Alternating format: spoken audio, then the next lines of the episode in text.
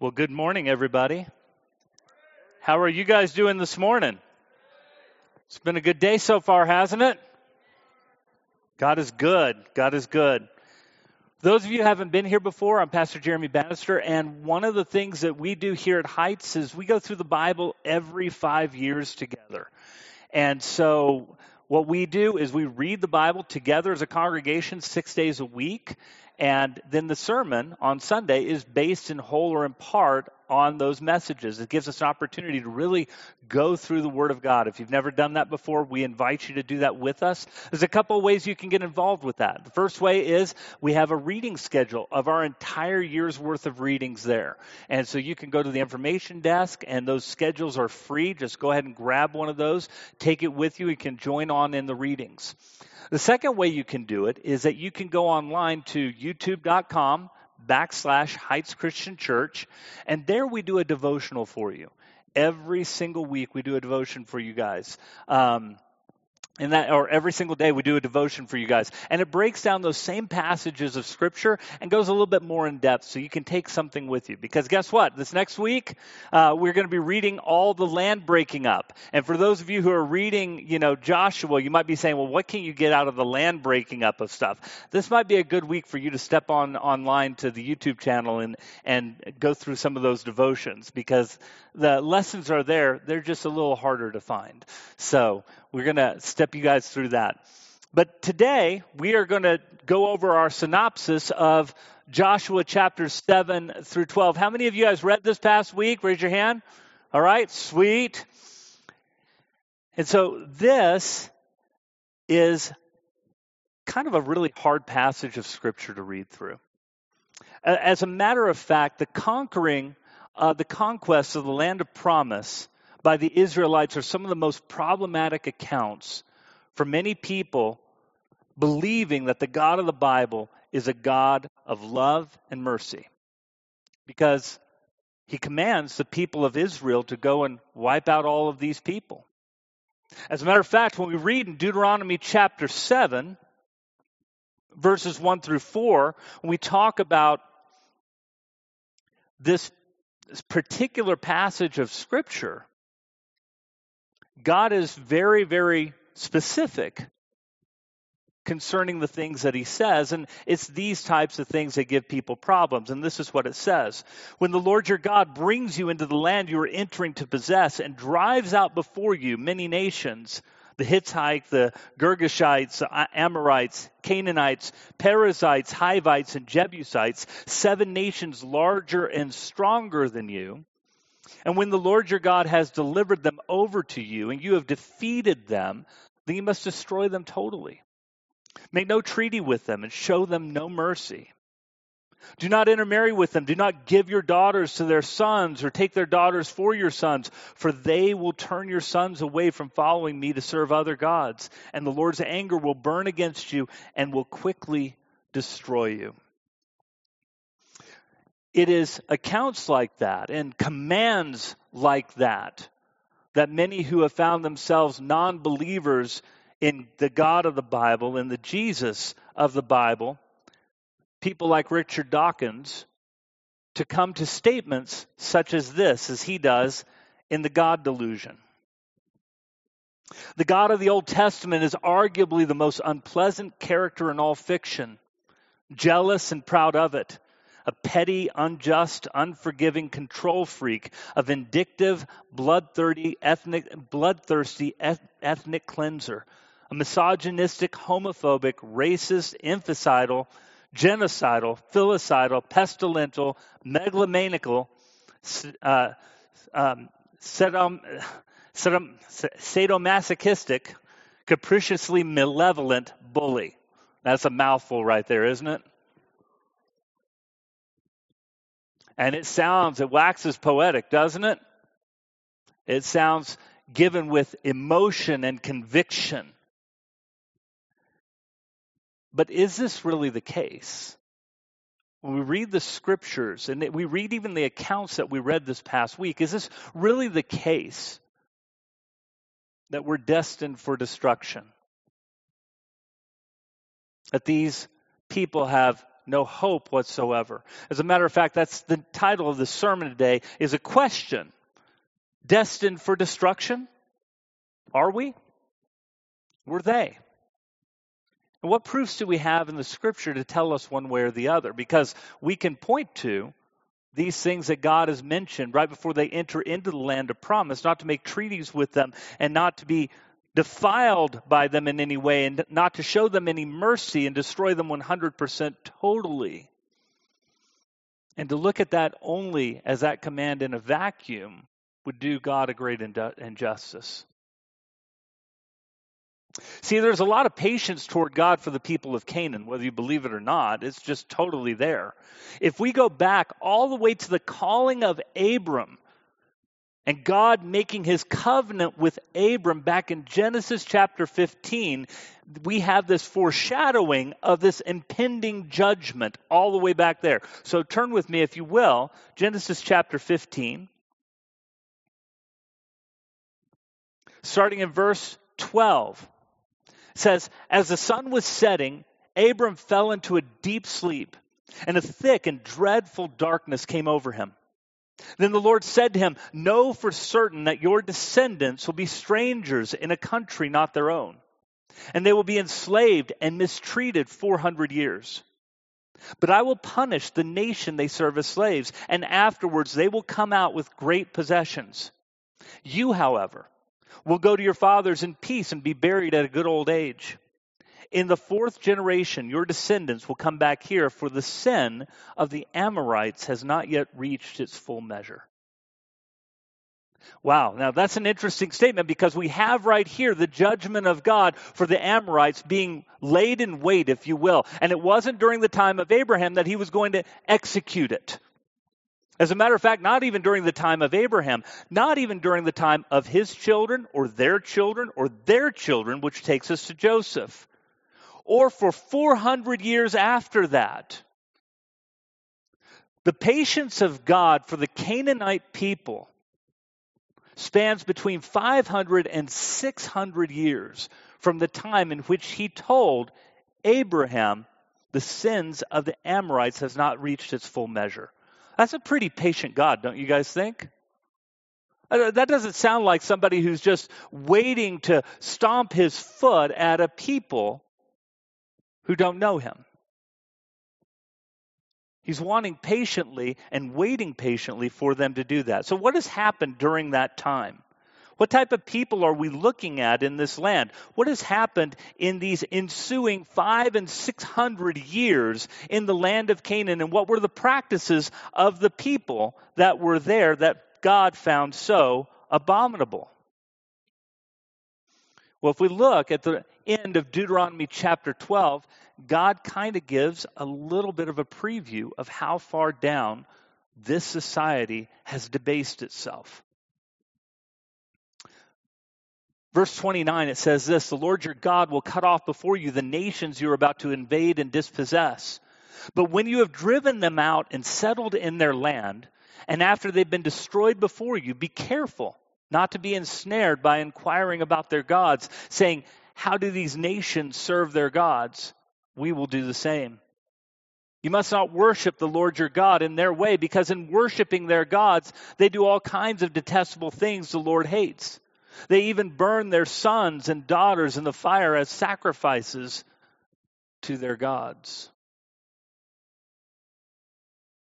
You imagine all these children we've just released for children's church being used as a sacrifice in order to please God. This wasn't a group of people who were just barbecuing in their backyard, and all of a sudden the people of Israel showed up and said, I'm going to be merciless to you. These were people who were doing harm to their own people, to their own children, for the sake of trying to gain favor with the gods in whom they served. And these are things God never asked anyone anywhere to do. This is how far these societies have degraded themselves. And after hundreds of years, centuries of patient waiting, God has now chosen the people of Israel and this time of deliverance by which to be the judgment upon these people in Canaan. And so there's great patience by God for these people in whom judgment is coming. But then we see a very interesting account in the middle of all of these judgments.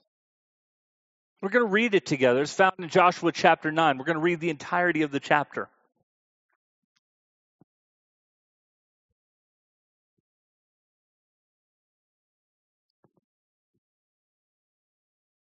Now, when all the kings west of the Jordan heard about these things, those in the hill countries and the western foothills, and along the entire coast of the Great Sea, as far as Lebanon, the kings of the Hittites, the Amorites, Canaanites, Perizzites, Hivites, and Jebusites, they came together to make war against Joshua and Israel. Please remember that. That will be important for later today. However, when the people of Gibeon heard what Joshua had done to Jericho and Ai, they, resort, they resorted to a ruse. They went as a delegation whose donkeys were loaded with worn out sacks and old wineskins cracked and mended. The men put on worn and patched sandals on their feet and wore old, old clothes. All the bread of their food supply was dry and moldy. And then they went to Joshua in the camp of Gilgal and said to him and the men of Israel, We've come from a distant country. Make a treaty with us. But the men of Israel said to the Hivites, Perhaps you live near us. How then can we make a treaty with you? We are your servants, they said to Joshua. But Joshua asked, Who are you and where do you come from? And they answered, Your servants have come from a very distant country because of the fame of the Lord your God. For we have heard reports of him, all that he did in Egypt, all that he did to the two kings of the Amorites east of the Jordan, Sihon, king of Heshbon, and Og, king of Bashan, who reigned in Ashtaroth. And our elders and all those living in our country said to us, Take provisions for your country. Go and meet them and say to them, We are your servants. Make a treaty with us. This bread of ours was warm when we packed it at home on the way on the day we left we came to you. But now see how dry and moldy it is? And these wineskins that we filled were new, but see how cracked they are, and our clothes and sandals are worn out by the very long journey. Men of Israel sampled their provisions, but did not inquire of the Lord. And Joshua made a treaty of peace with them to let them live, and the leaders of the assemblies ratified it by, by oath. Three days after they made the treaty with the Gibeonites, the Israelites heard that they were neighbors living near them. So the Israelites set out, and on the third day they came to the cities Gibeon, Kephirah, Beeroth, and Kiriath Jearim. But the Israelites did not attack them, because the leaders of the assemblies had sworn an oath to them by the Lord, the God of Israel. The whole assembly grumbled against the leaders. But all the leaders answered, We had given them our oath by the Lord, the God of Israel, and we cannot touch them now. This is what we will do to them.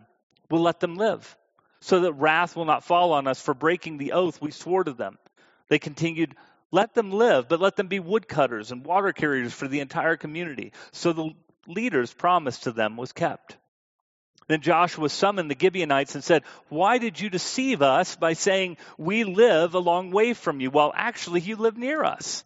You're now under a curse. You will never cease to serve as woodcutters and water carriers for the house of my God.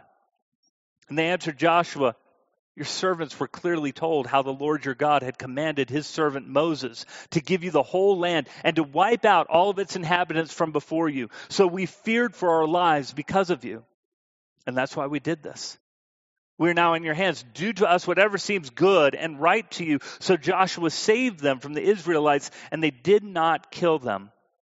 That day he made the Gibeonites woodcutters and water carriers for the community and for the altar of the Lord at the place the Lord would choose. And that is what they are to this day. What an interesting passage of Scripture. Here the Gibeonites are, and they hear of what God has done and what God has decreed for the inhabitants of the land. And so they make up this, this ruse. They make up this, this story. They put on actors, basically, to go out and say, Look, we've come from a far land, make a treaty with us. And when they make that treaty with them, they said, finally find out, wait a second, you're only you're like a couple days away from us. What are you talking about? We feared for our lives. We know what God has said for you to do to us. And so we're trying to preserve our life by any means necessary, by your good grace. And whatever you say, we will acquiesce to. We will be your servants. Think about what that meant. Remember, these are Gibeonites, these are Hivites, part of the people that were supposed to be destroyed. They were the ones who would be the ones who would give their children off to Molech. In order for them to be servants of Israel, they have to give all of that up. To be water carriers and woodcutters for the altar of the Lord their God. Think about that. We're going to have to give all of that up. And we're just going to have to be so, you know what? I'd rather be in slavery than killed. I'd rather give all of this up than be killed. This is where they were at. And you know what God didn't do? God didn't say destroy them. As a matter of fact, not only did God not destroy them, God defended them. Very next chapter, we read in chapter 10, we see the acceptance of God to the people of, to these Gibeonites. Because all the other kings in that area have now heard how they have a treaty with the people of Israel, and they decide that they want to make war with the Gibeonites because they've made peace with Israel. And the Gibeonites Cry out to Joshua, Joshua, your servants are under attack. Come and protect us. And Joshua does, but it's not just Joshua. Verse 7, chapter 10 says this. So Joshua marched up from Gilgal with his entire army including all the best fighting men. And the Lord said to Joshua, Do not be afraid of them. I've given them into your hand. Not one of them will be able to withstand you. And after an all night march from Gilgal, Joshua took them by surprise. The Lord threw them into confusion before Israel, who defeated them in a great victory at Gibeon. Israel pursued them along the road going up to Beth Horon and cut them down all the way, uh, all the way to uh, Azekah, excuse me, and Makkedah. And as they fled before Israel on the road down from Beth Horon to Azekah, the Lord, hur- the Lord, the Lord, hur- the Lord hurled. That is a tongue twister, ladies and gentlemen. Every single time I've practiced that verse, I have been tongue twisted every time. The Lord hurled large hailstones down on them from the sky. And more of them died from the hailstones than were killed by the swords of the Israelites. And on that day, the Lord gave the Amorites over to Israel. Joshua said to the Lord in the presence of Israel, O sun, stand over Gibeon. O moon, over the valley of Aijalon. So the sun stood still and the moon stopped till this nation avenged itself on its enemies, as it is written in the book of Jashar.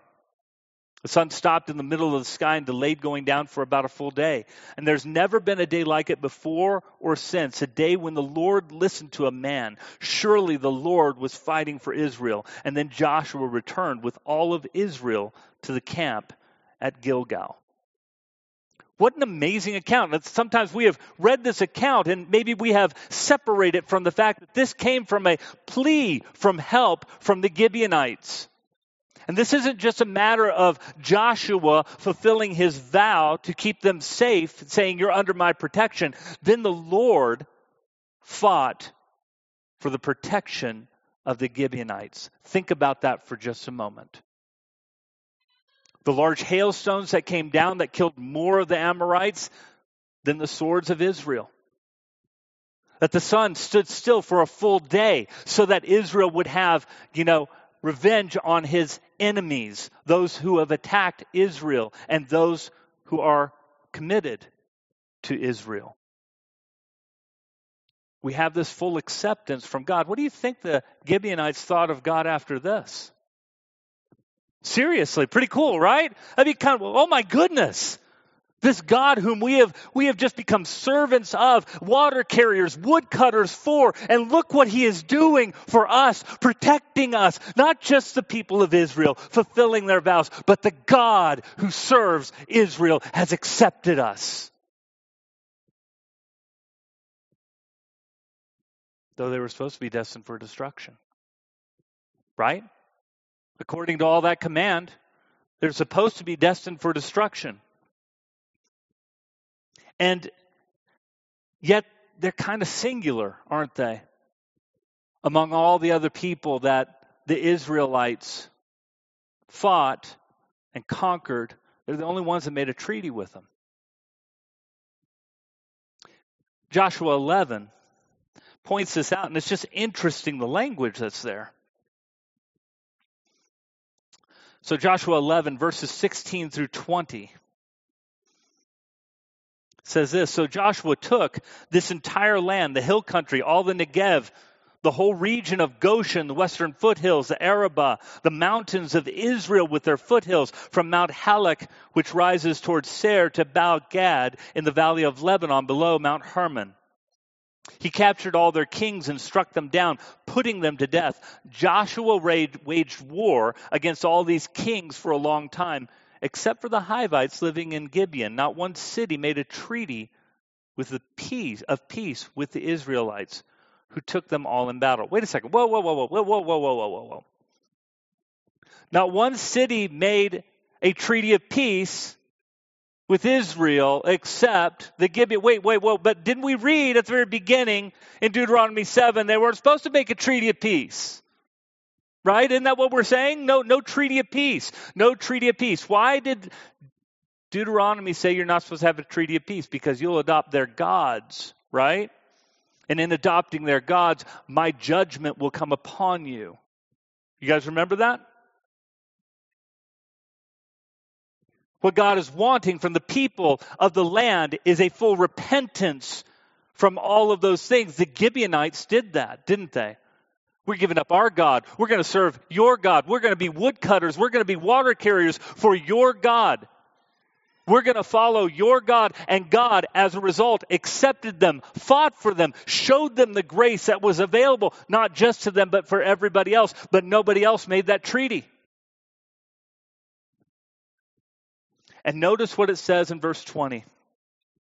For it was the Lord Himself who hardened their hearts to wage war against Israel so that he might destroy them totally, exterminating them without mercy as the Lord had commanded Moses.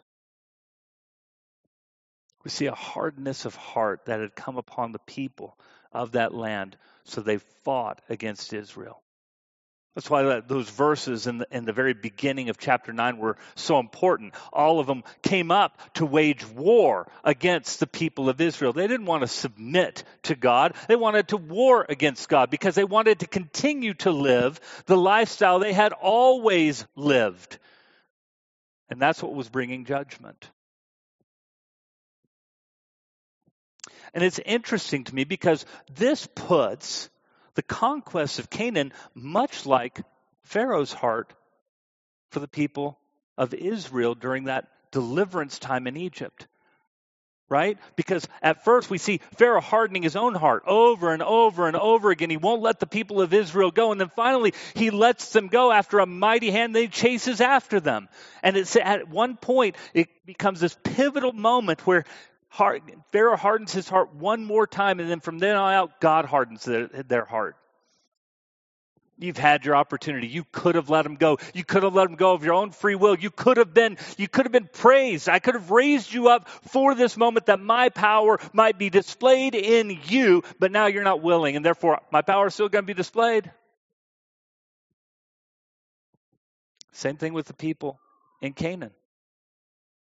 And the only ones to avoid that were these Gibeonites. And here's a funny thing That when we looked at the conquest of Canaan, whether we are looking at Rahab, the prostitute who accepted the spies, or the Gibeonites who have come with this deception of their own because they're saying, Preserve my life. We've seen what God has done. We would rather follow that God and give up all of our old life than to continue in knowing that that's leading toward destruction. Guess what? Every single time that that desperation has hit those people, God has always, every single time been merciful. Rahab didn't die. Rahab and everybody in her household that was found there when Jericho's walls fell were spared.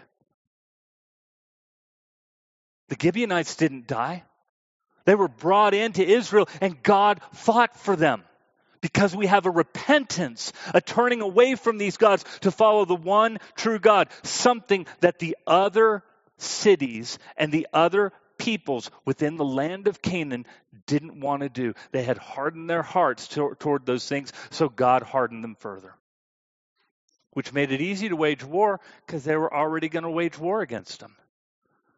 Made it easy for them to fulfill God's command of saying, wipe them out because they're serving other gods. They're going to be a stumbling block. And if you adopt those practices, then guess what? I will be against you as well. It's for these reasons that God had placed that judgment there that Israel was now carrying out. And see, this is the same pattern that we see throughout all of Scripture, whether we look at Old Testament or New Testament. Everything that we look at here is a God who cares tremendously for his creation and wants them to repent, to turn back to him. Think about the account of Jonah. Jonah gets word to go to Nineveh. First thing he does is he runs the other way. I'm going to Spain instead. I know you want me to go this way over here. I'm going to go over here to Spain. You know why? I, I just really don't want to deal with that, right? So he gets swallowed by a fish, spit up on land, finally goes to Nineveh. And then he's, his preaching to the people of Nineveh, oh man, it's a rough preaching. 40 days and Nineveh's no more. That's it. 40 days and Nineveh's no more. You're dead. You're dead to me, okay? This is basically Jonah the mafia prophet, right? You're dead to me. And he goes and he preaches this message three days, going up and down the entire, the entire city. And from the lowest to the greatest person, this message reaches the king. The king says, Oh my goodness, how bad we are. Let us humble ourselves. Let us repent with sackcloth and ashes. Maybe God will relent. And Jonah, the enforcer prophet of God, right, goes over to the hill and sits and just waits for God to just destroy him. And when he doesn't, he gets mad. And afterwards, you know what he appeals to? The unchanging nature of God. I knew you were like this, God. Oh, I just wanted you to destroy them. I knew you were like this. That you're merciful and you're willing to, to forgive those who have repented from their sins. Ah, I just want you to destroy them. Or we think about the reference to the destruction of Jerusalem because, you know, that which the people of Israel are doing now would eventually be done to them nearly a thousand years later as judgment comes to Jerusalem in the form of King Nebuchadnezzar. And Jeremiah the prophet, even though judgment has been decreed and they're going to go into exile, Jeremiah the prophet goes to Zedekiah and says, Look, surrender to these people and God will be good to you. You will not have this huge loss of life. Don't fight against God bringing this judgment upon you. Then listen. And God's wrath ensued upon the people of Israel. Temples destroyed. Only about a tenth of the people are left. Everybody else is deported or killed. What we see in God is consistency throughout the scripture, an understanding of who He is is that he's righteous, he's a good God, he loves those who he's created, and is willing to redeem them if they repent. They turn away from their sin. even 600 years worth of sin in the case of the Gibeonites.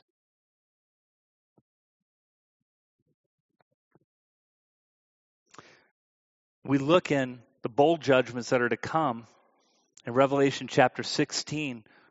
I, I believe eschatology, study of the end times. We look at Revelation 14 from my study of Scripture. This is the, the taking of the church. And all that's left are those who are going to receive the wrath of God. And as these bowls are poured out, there's just some interesting things that are being said during that time. So after the fourth bowl and the fifth bowl are poured out in Revelation chapter 16, it says these words, and they still would not repent of the sins that they had done even under these bowls of wrath, even recognizing that God is doing all this. There's no more guesswork. Is God real? He is absolutely real. These boil, the, these uh, bowls of wrath being poured out on everybody else, and as these judgments come down and they're so bad, they still won't repent. No turning away. It gives you this, this idea in Revelation that, man, if they would just repent, even God at that moment in time would bring them in. It's not the end yet. Not all of the wrath has been poured out. And they want to do it. Like the people of Israel going into the land, they didn't want to submit to God, so they made war against Him. This is what is It's what's warned of us concerning the power of sin.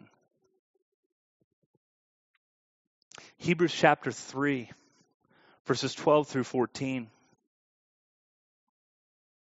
says it this way See to it, brothers, that none of you has a sinful, unbelieving heart that turns away from the living God.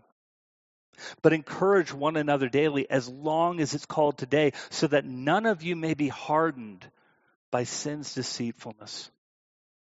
We have come to share in Christ if we hold firmly till the end the confidence that we had at first. You realize there's still a hardening of our hearts that happen today. It's when we allow sin into our lives and we continue to live in that sin, it hardens our heart against the God who has come and sent his Son to die for you and me. And we have a choice. We could choose our sin and remained hardened toward God, but that ends up making us enemies of God. That's not where God wants it to be.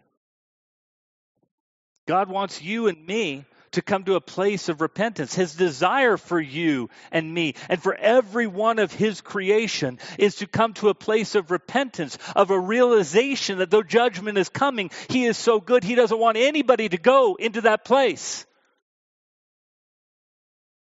But you got a choice. Your sin, which hardens you against the goodness and the good nature of God, or giving over to Jesus Christ and saying, just like the Gibeonites, it's worth it. It's worth every sacrifice. I can give up everything in order that I can just serve you. 2 Peter 3:18 talks about God's heart in the last days. Starting in verse 8, but do not forget this one thing, dear friends, with the Lord, a day is like a thousand years, and a thousand years are like a day. The Lord is not slow in keeping his promise, as some understand slowness. He is patient with you, not wanting anyone to perish, but everyone to come to repentance. But the day of the Lord will come like a thief. The heavens will disappear with a roar, the elements will be destroyed by fire, and the earth and everything in it will be laid bare. Here we have the heart of God wanting repentance for a people to be judged, but judgment is still coming.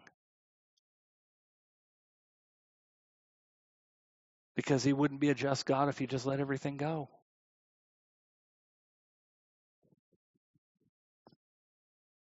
We read John 3:16, we oftentimes don't read the context. It used to be the most quoted verse and probably is top 2, right?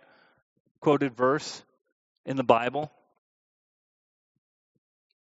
attributed to Jesus, where he says this For God so loved the world that he gave his one and only Son, that whoever believes in him shall not perish, but have eternal life.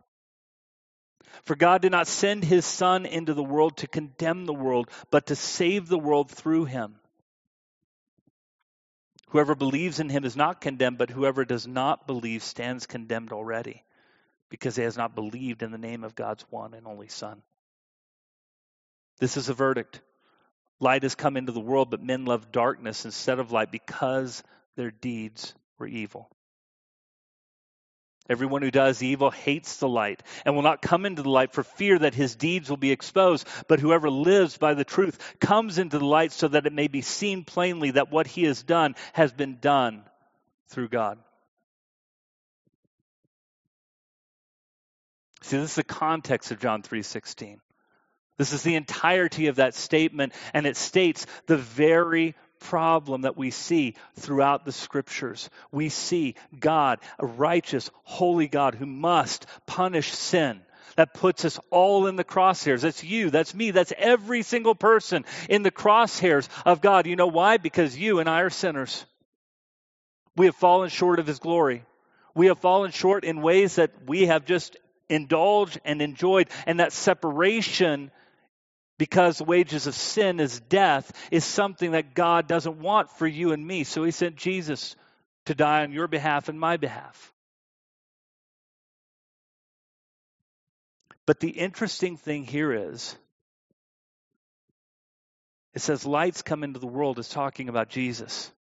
But men love darkness instead of light because their deeds were evil. In other words, the hardness of sin that it does for you and me has us wage war against the very one who died on the cross for us so that we won't come to him, so that we won't submit. So that we won't turn away and say just anything, anything to be in your kingdom for with you forever. I will do anything, you know, because I recognize how dire my place is. Anything. Instead, we try to justify. Try to hold on to that sin and say, God, you have to accept me with this. We won't come into the light because our deeds are evil. Every single person who comes to Jesus Christ has to come forward and make that confession. My deeds, the things that I do, we all fall short. Even as believers, you're going to fall short. But you've got to recognize that those are the things in which Jesus died for. He died so that you and I might have life through repentance, a turning away from those things that we might have life. This is the thing that we see in every single place. So where we see judgment, we see grace. The Gibeonites are given grace, though they were destined for destruction. They don't don't have to be. And neither do you. And neither do I. And that's the good news of the gospel of Jesus Christ. That's an amazing thing, but it's a hard thing to accept because we don't like saying we're wrong. We don't like saying we need a Savior. We don't like saying that we are rightfully judged and found wanting. But that's what makes Jesus so good. While we were yet sinners, Christ died for the ungodly. That's you, that's me. And everybody who believes on him has eternal life. And this is what we see. Doesn't matter, Old Testament or New. The problem's the same destined for destruction? It depends. We all have a choice to make. God has given us an opportunity to have life, everlasting with Jesus Christ. Unless we want to wage war against Him and hold on to our sin. That's the choice. Every single one of us has to have it. But the good news is this God accepts every single person who comes at His feet begging for mercy, they find it. They find it. Rahab, Gibeon, David, Naaman, Old Testament or New, Paul, Pastor Jeremy. My prayer for you guys is that you know that grace, that mercy, that comes through Jesus Christ, our Lord and Savior. This is what we've been praying for end of our service, every single time we come together, we pray. Who are we praying for? We're praying for those who, whether they know it or not, they're destined for destruction unless they come to know Jesus. Jesus is the way out of that. And so we come and we're coming to this place right here to pray for those, our coworkers, our friends, our family, anybody who doesn't know Jesus, that God might break down those barriers and give us the opportunity to share Christ with others. And we invite you today to do that. And maybe you don't know Jesus Christ. And maybe until this day you didn't think about, you know, what it meant to be a believer in Jesus or understand what your situation was before Christ and to realize that Jesus is not just the way out, he's the only way out. And God was happy to give him to you. But it's going to take all that you have to walk in the light. Confess those sins and realize that God will be with you every step of the way. And so will we. We'll be your biggest cheerleaders, I promise that. So, would you stand with me? Going to ask our elders to come up front, and they'll be on either side. If you have a decision to make for Jesus Christ yourself, we invite you to come talk with our elders. Let them pray with you. If you want to pray for somebody else to come to know the grace of Jesus Christ, we invite you to come right here to this place. Nobody's going to be with you. It's just you and the Lord right here. But there's something powerful about coming into this place and saying, This, I want to pray for this person. I want to pray for the opportunity to share for this person or for that person because they need to know the grace of Jesus Christ. And without Jesus, they're in the same boat I was before I knew Jesus. But by the grace of God, I don't have to be destined for destruction because of Jesus. And neither do they. Let's pray together. God, thank you so much for this time that we have together this day in the name of Jesus to recognize what you have done for us through Jesus Christ, to realize how bad we really were and how much we need your grace, that we come as beggars and you are so happy just to have us fall before your feet, that we're destined for destruction, though you're saying, say nobody should be saved in this in this way, yet you always, always, always make exception for the truly repentant. Thank you, Lord. Thank you, Lord. May that be us in Jesus' name.